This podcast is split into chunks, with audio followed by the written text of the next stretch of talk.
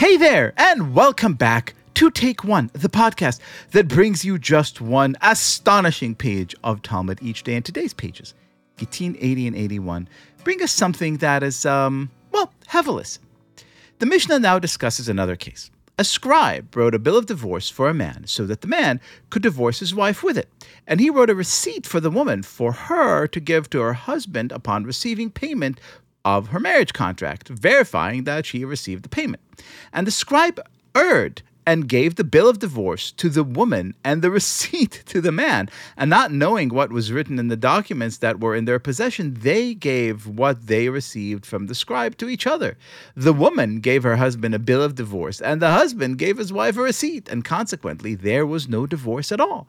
And after some time, the bill of divorce is in the possession of the man, and the receipt is in the possession of the woman, and they discovered that the divorce never actually transpired. If the woman had remarried another man, she must leave this, the first husband, and that, the second husband. This, when reading it, sounded like one of those incredible comedy of errors, the type of thing that you expect to see taking place in fair Verona, the type of thing Shakespeare would have written. So I got on the phone and called this podcast and, you know, the world's resident Shakespeare expert, Yeshiva University's Dr. Shaina Trapedo. Welcome back to the show. Thank you, Liel, for having me. Your Shakespeare sensors are totally right to tingle here. So, Shakespeare had over a hundred references to letters and documents dispatched and received in all of his plays. And the consequences really range from the utterly romantic to the devastatingly tragic. And so, a lot of times people will look at the letters and they'll just say, oh, these are really convenient plot devices. It was supposed to be delivered to one person, it's delivered to another person. And it's just there to either create conflict and escalate a drama or to kind of conveniently tie up loose ends. So there's actually a really wonderful book on this if you want to learn more about Alan Stewart about Shakespeare's letters. But he makes the case that it's much more than a plot device. And in fact, that if we really took the time to think about what goes into the mechanics of writing and sending a letter in Shakespeare's day, it was never really just about two people. There was it was never private correspondence. You had to have the writer and the sender and the deliverer. Oftentimes the recipient wasn't literate. They had to have it read to them out loud. Just the materials that were required. There's so much that goes into that. So you mentioned Fair Verona. And I think that's a really great place to start because most of us know that Romeo and Juliet meet at the Capulets ball, but how on earth did a Montague end up at an invitation only event of his sworn enemy? And the answer is an illiterate letter carrier. So the servant who's sent by the Capulets is wandering around Verona trying to deliver these letters, and he runs into Romeo and, based on his dress, assumes he's a noble and says, do you know how to read? And after giving him a bit of a hard time, Romeo says, Yes, I do. And then he reads the list of invitees and he sees that his fair Rosalind is on the list.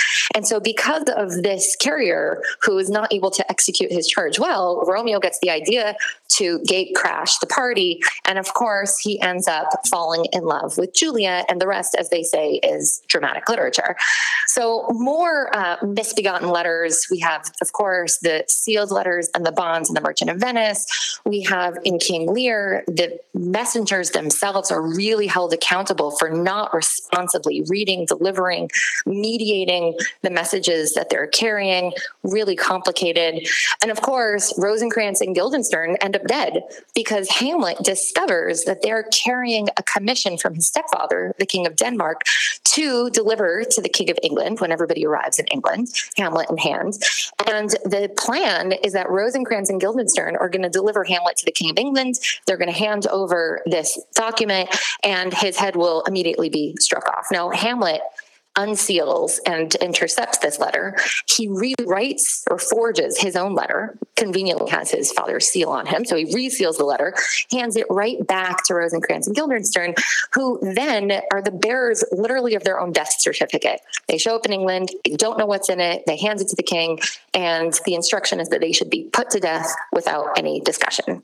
But I think my favorite moment of missives gone amiss in Shakespeare is really in uh, Much Ado About Nothing. So I'm going to give you a little bit of a comic uh, moment as I thought maybe you'd want to hear. So, in short, it's been a while. Uh, the very witty and prideful and ultimately perfect for each other pair, Beatrice and Benedick, spend the first couple of acts exchanging barbs, swearing off love, denying that either feels anything for the other other than loathing, and then almost pulling a page from mid Midrash, we have this beautiful story about Aaron, the high priest, who was responsible for bringing peace to the Jewish people and the way that he ended conflict when two people were upset with each other is he would go to one and say to the first person, you know, so and so really is upset. They really want to resolve the issue. They really feel bad about it. And then he'd, of course, go to the other person and tell the same situation. The other person also really is just too embarrassed to come to you, but feels that they would like to, you know, be in your good graces again. And then when the two people would come together,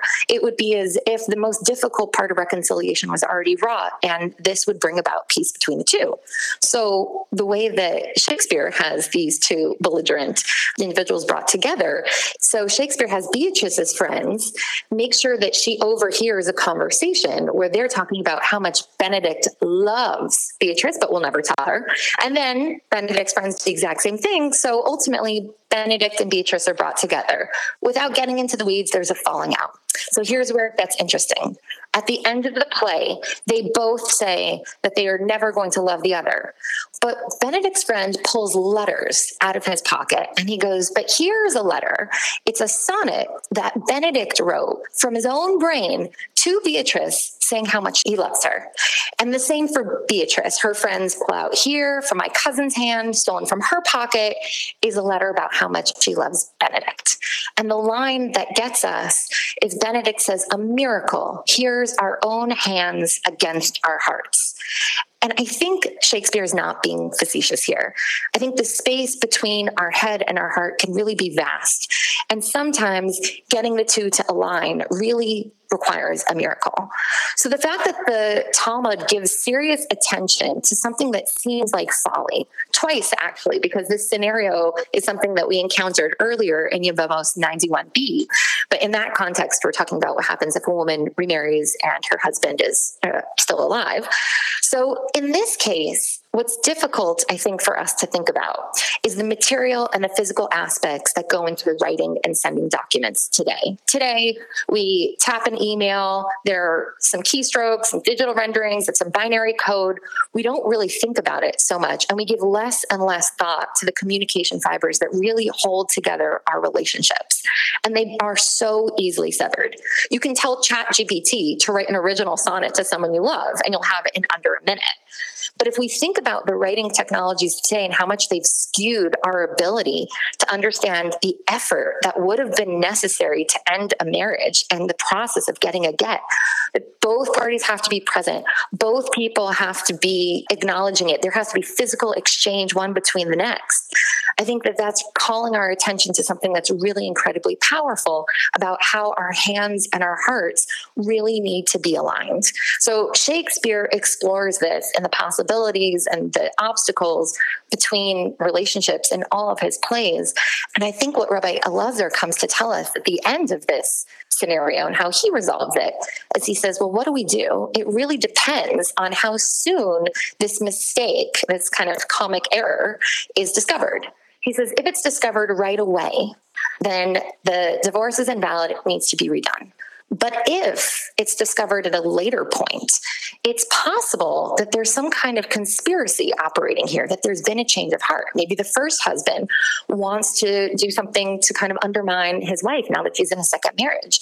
And so he says, then we have to give validity because the second husband shouldn't be disadvantaged because of the first husband's change of heart. So ultimately, what I walk away from this is thinking that, you know, we know the phrase all's well that ends well. And I think at best that's an oversimplification.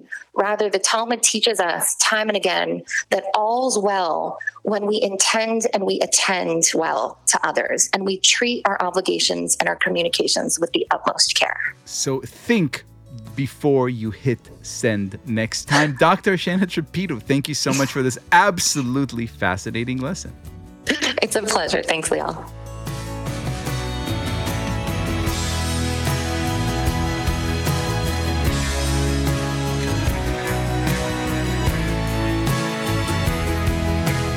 This has been Take One. If you enjoy the show, and I hope that you do, then you're going to enjoy our brand new Take One newsletter even more. Each week, you'll get an extra shot of Talmudic wisdom straight to your inbox. And for those who sign up before Tractate Gittin ends, we'll be raffling off some Take One swag. So make sure to subscribe at tabletm.ag slash Take One newsletter.